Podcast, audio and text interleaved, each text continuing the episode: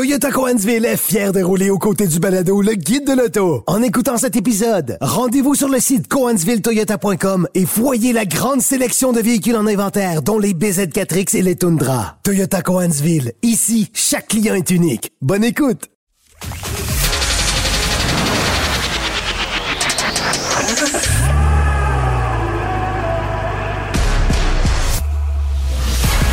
Actualité automobile. Faites le plein. Un parcours bien contrôlé. C'est le guide de l'auto.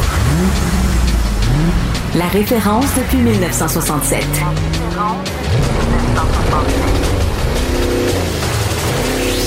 Le guide de l'auto.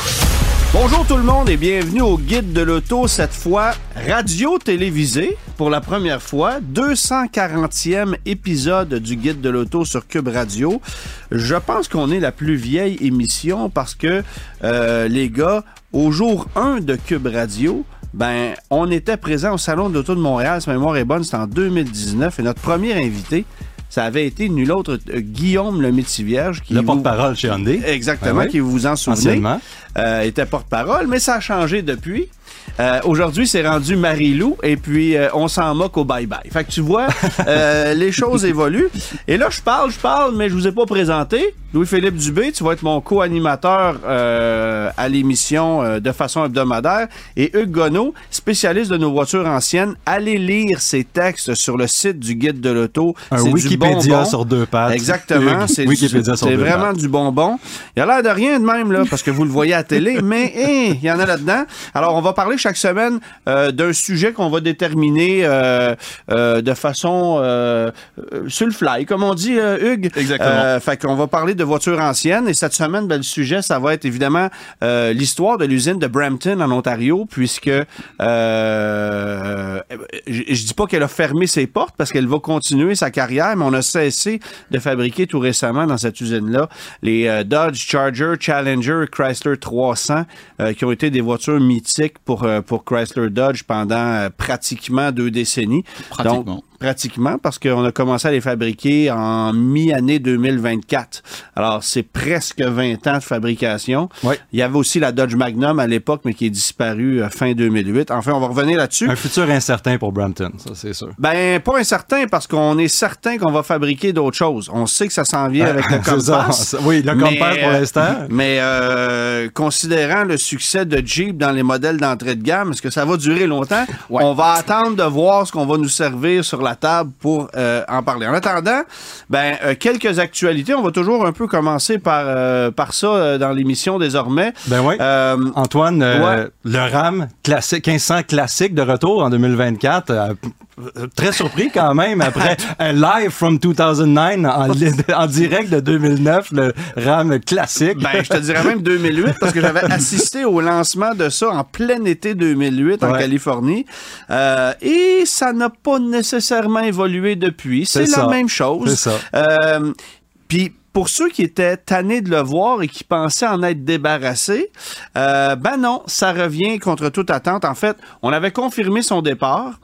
Et c'est assez particulier parce que non seulement on avait confirmé le départ du Ram classique, mais on a dit aux concessionnaires commandez-en en masse, on va étirer la production du Model Year 2023 Ben oui. jusqu'en mars 2024, ce qui est assez curieux, mais euh, donc les concessionnaires, et surtout chez nous au Québec, on sait que c'est une grosse majorité des ventes pour tous les concessionnaires au Québec, le Ram Classic. Ben oui, il y a, il y a un- une camionnette qui a bien des avantages, un peu plus abordable, euh, un look que certaines personnes préfèrent de cette génération-là. La calandre à l'avant, elle est différente.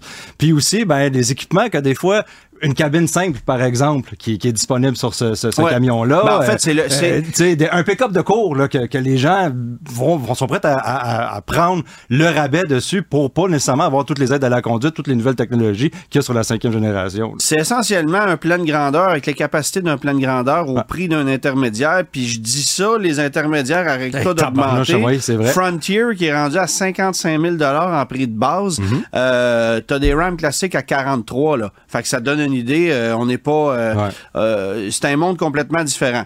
Mais toujours est-il que le camion revient parce qu'on peut encore le faire et parce que contrairement euh, aux voitures, chez Dodge ou Ram, on est encore capable de vendre des camions avec des moteurs émis. Pour les voitures, ça passe plus les normes, mais comme les, comme les camions ont des normes différentes, ben, on peut con- conserver le moteur émis qui, lui, est encore, euh, est encore euh, d'actualité dans En ces camions-là, va Ouais. passer les normes. Euh, c'est la raison pour laquelle on le garde dans le Durango ailleurs- d'ailleurs, mais on a annoncé cette semaine aussi que le Durango avec le V8, c'était la dernière Ouais. année. Et, il va avoir ses éditions Last Call, euh, dernier ouais, euh, pour il aura le pas de du Ram classique, je penserais pas. Non, ça serait drôle. Mais m'a dit que si je m'en achetais un, là, je pense que je me ferais faire des autocollants juste pour me Ouais, créer ma propre édition spéciale parce qu'elles sont tellement toutes pareilles. Ouais. Euh, cela étant dit, euh, c'est ça. Ça reste pour une dernière année, mais là, on est certain que c'est la dernière année parce qu'après ça, le moteur passe plus les normes. Euh, mais on l'étire parce qu'il est payant. Le moule est payé. Le est s'entend-tu? payé, ça fait Le longtemps est là, payé, sur pas ce à peu près. pick-up-là. Ouais.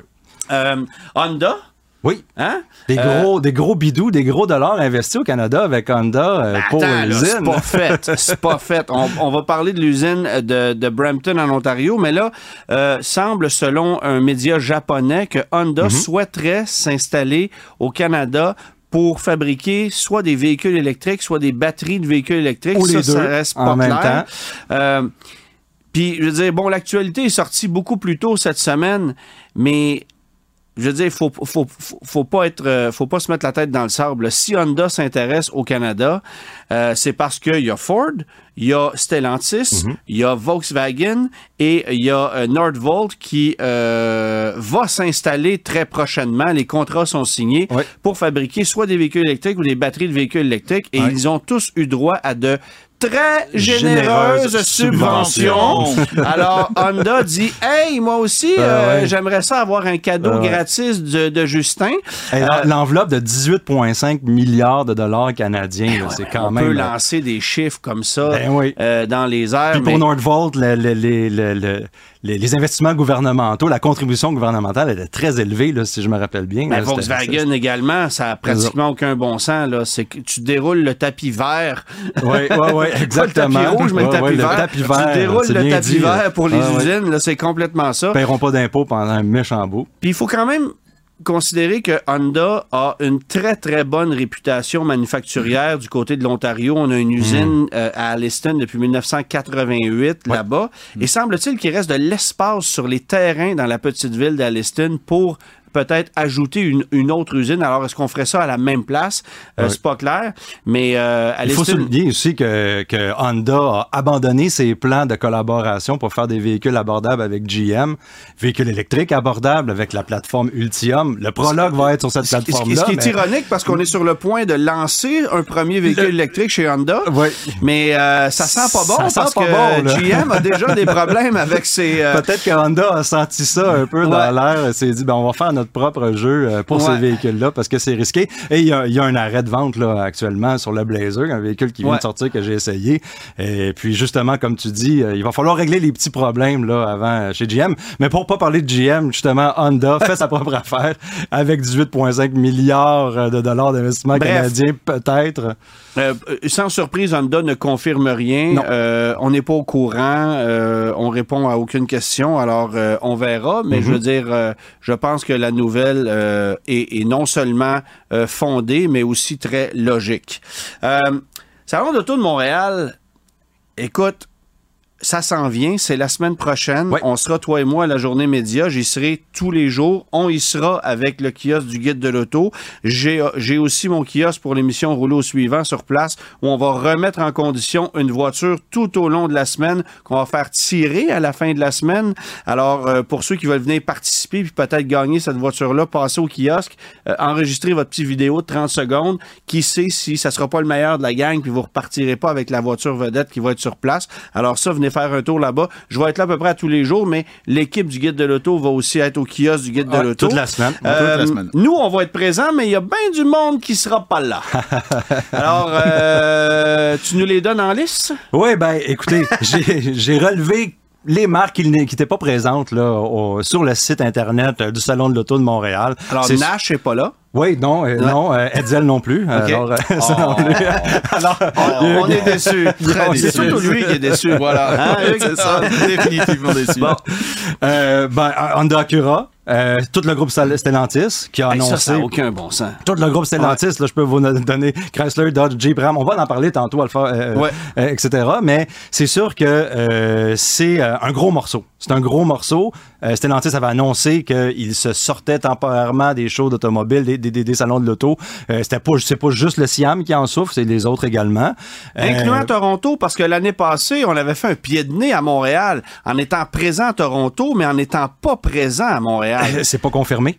Fait Ouais, qu'on ne sait pas. donc On- ça, ça Toronto reste. va arriver, peut-être qu'ils vont être là, peut-être qu'ils seront Ouais, pas là. Peut-être que ça. ça. va être le pied à terre de Stellantis au Canada. Ouais. Ça va être comme, le- comme, comme l'an dernier, on le sait pas.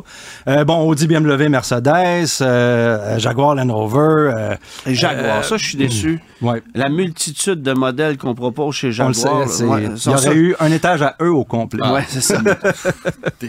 Pour faire du quart de mille. C'est ça, exactement. Donc, plusieurs autres constructeurs euh, Ouais. qui brillent par leur absence pour l'instant sur le site Internet du SIAM. Je, je, je, je, je le Ben, mentionne Subaru encore. est pas là.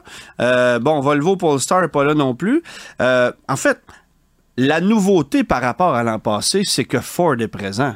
Parce que l'an dernier, des trois Américains, Ouais. bon, évidemment, j'exclus Tesla puis Lucid, là, euh, mais des trois, des trois grands Américains, il y a que GM qui était présent. Mm-hmm. Euh, ça sentait la déception dans la foule. Hey, écoute, dire ça? dans la foule. On, avait le kiosque à la fin. Je pense qu'on était le tout dernier kiosque. Ouais. Et les gens nous demandaient qu'est-ce qui se passe. Hey, on se faisait Non, sacrer. pas- hein? Ah, on, se faisait, on se faisait engueuler. hein. Les gens nous regardaient en disant c'est tout? Ouais, Ouais, exactement. Ouais. Fait que Et cette année, on nous propose d'autres activités, Ouais. dont des véhicules récréatifs, euh, la zone performance également. Le, le, le, le salon semble vouloir se On racheter. tente de dynamiser le tout. Plus de ça va être sur trois étages c'est Sur aussi. trois étages aussi, donc c'était ça qui était un peu décevant euh, l'an dernier. Donc, euh, on- on- j'ai hâte de voir, j'ai hâte de voir. On faut donner la chance quand même à l'organisation. Et puis, euh, c'est et sûr puis, que les, les circonstances actuellement pour les salons sont difficiles. Ouais. Donc, euh, Ouais. Profitons-en pendant qu'il y en a encore. Ouais, Il y a de l'adaptation à faire, c'est certain. Il y aura de la voiture modifiée. Évidemment que Luc Poirier revient avec sa collection, mais c'est sûr que le clou du spectacle, c'est la voiture de rouleau suivant qui va être présente. Ça, c'est un incontournable. Ah, bon, on a hâte de voir ça, Antoine. Bon, euh, on va parler d'un autre petit salon qui a eu lieu cette semaine. On parle du CES, Oui. le Consumer Avec des Electronic Show. dévoilements municipaux. euh, C'est ça, c'est un, petit, c'est un petit événement régional qui a lieu. à- entendu parler. Ça, en fait, c'est le plus, c'est le plus gros événement qui a lieu à Las Vegas. C'est, euh, c'est pas un salon automobile, bien sûr. C'est un salon, euh, le nom le dit, Consumer Electronic Electronic Show. Show, Alors, oui. c'est pour tout ce qui s'appelle technologie. Mais les constructeurs, de plus en plus, sont présents. Oui. Cette année, j'ai envie de te dire qu'il était peut-être un peu moins présent qu'à, une autre époque, mais on a quand même vu euh, des trucs euh, assez audacieux. Oui. Euh, moi, ce qui m'a frappé d'abord, c'est ce que Mobis a fait avec une Ioniq 5. Oui, oui, la Ioniq 5 de Mobis. On a vu des vidéos ben, sur le site du guide auto, justement. Un- on a pris Ioniq petit moteur aux quatre coins et puis on, on interprète un peu le crab walk là, de GMC qu'il a fait avec le- le- les quatre roues directionnelles qui peuvent rouler à 90 degrés. Ouais. Donc c'est une espèce de de de de, de- Oui, mais avec un format de véhicule normal. Avec un format de véhicule normal. On- La. Ioniq 5 elle a un appartement quand même gros, Ouais. mais beaucoup moins gros que, que, que- celle d'un Hummer. Par contre, euh, ça montre un peu les prouesses technologiques qu'on peut faire à- en ayant les quatre roues directionnelles, mais également en ayant toutes les quatre roues indépendantes. Je- J'imagine qu'est-ce que ça fait à l'intérieur du véhicule, l'espace que ça donne, etc. C'est on n'a pas vu ce véhicule-là, on l'a pas eu dans nos mains. Par contre, les vidéos, c'est quand même intéressant, c'est Ah, quelque ouais. chose à voir là. Et Mercedes-Benz aussi a fait, ben quoi, euh, pas la même chose, mais a- a utilisé le même principe pour son G-Wagon. Ils en ont mis de, de- de- de- plein la vue. Évidemment, ils sont allés sur la strip avec ça. Ben là. oui, c'est un gros show de Las Vegas, show, gros là, show là, ils ont fermé la strip. C'est la classe G électrique en fait qui était encore camouflage si on veut Ouais. elle est encore camouflée, elle est pas tout à fait dévoilée. Euh, des innovations au, niveau de l'aérodynamisme de ce véhicule là pour qu'il soit électrique et écologique. Classe G On, on va s'en- aérodynamique. on va s'en- je vois qu'on un congélateur, la porte ouverte, ça chose, pas c'est ça. être C'est un aérodynamique. électroménager. Ouais. Par contre, il y en a, il y en a certaines et on va les voir quand on va retirer le camouflage sur ce véhicule-là, cette classe G-là qui est littéralement une planche de contreplaqué dans, le- dans, dans le vent. Ouais, ouais. Euh, mais les quatre roues directionnelles également et on a fait un peu, on a, on a pris des classes G puis on les a fait tourner sur eux-mêmes, là, sur la strip Ouais. pour faire un show parce que Mercedes était quand même présent au CES avec toutes sortes de nouvelles technologies. J'ai pas besoin de vous dire que le buzzword cette année au CES était intelligence artificielle. Ben oui. Donc, on contextualise l'intelligence artificielle dans les véhicules et les constructeurs s'en mettent, en mettent plein la vue un peu avec les systèmes d'infodivertissement. Ouais. On va se dire, c'est quoi l'utilité de l'in- de l'intelligence artificielle dans un terme d'info, dans, dans un contexte d'infodivertissement? On se le demande encore, là. Tu sais, je vais vous dire. Ben, ça, on Ouais, va ouais. poser la question à Mathieu Roy qui va venir au cours des prochaines semaines nous parler de ce qui a été dévoilé au CES Absolument. en matière d'intelligence artificielle. Euh, Mathieu, c'est un freak de ça, vous le ouais. connaissez, il est co-animateur à Salut Bonjour. Euh, alors, il va venir nous Ben, présenter ça euh, ouais. très bientôt. Euh, rapidement, un mot sur VinFast aussi, qui Oui. a présenté deux véhicules là-bas, oui, VinFast. euh, qui multiplient les modèles avant de raffiner un premier qui a été... Bon, Ben oui, je passe, je passe un peu de temps sur les groupes de propriétaires québécois et canadiens euh, de VinFast qui commencent Ouais. à recevoir leur VF8. Et puis, évidemment, je vais vous dire qu'ils sont, euh, ils sont un petit peu moins dans l'aveuglement volontaire, un peu moins que, que les propriétaires de Tesla. Euh, ils relèvent les problèmes sur leur véhicule Ouais. assez rapidement. À commencer puis, par euh, le poids d'un VinFast VF8 qui est 400 kilos plus élevé que celui d'un modèle Y. Explique-moi ça. ouais, c'est comme si on avait coulé une slab de béton dans le fond du véhicule Ah, je suis pour sûr que c'est absolument pour, c'est aucune pour le rendre plus qualitatif. Ah, merci. Voilà. Ouais, Pour, la- l'avoir conduit, le VF8, c'est un véhicule qui, comme tu dis, qui est pesant, qui est quand même performant, mais Je veux juste te dire que la chronique essai routier, c'est à la fin de l'émission, mais c'est correct, vas-y. Oui, non, je vais, je vais ça.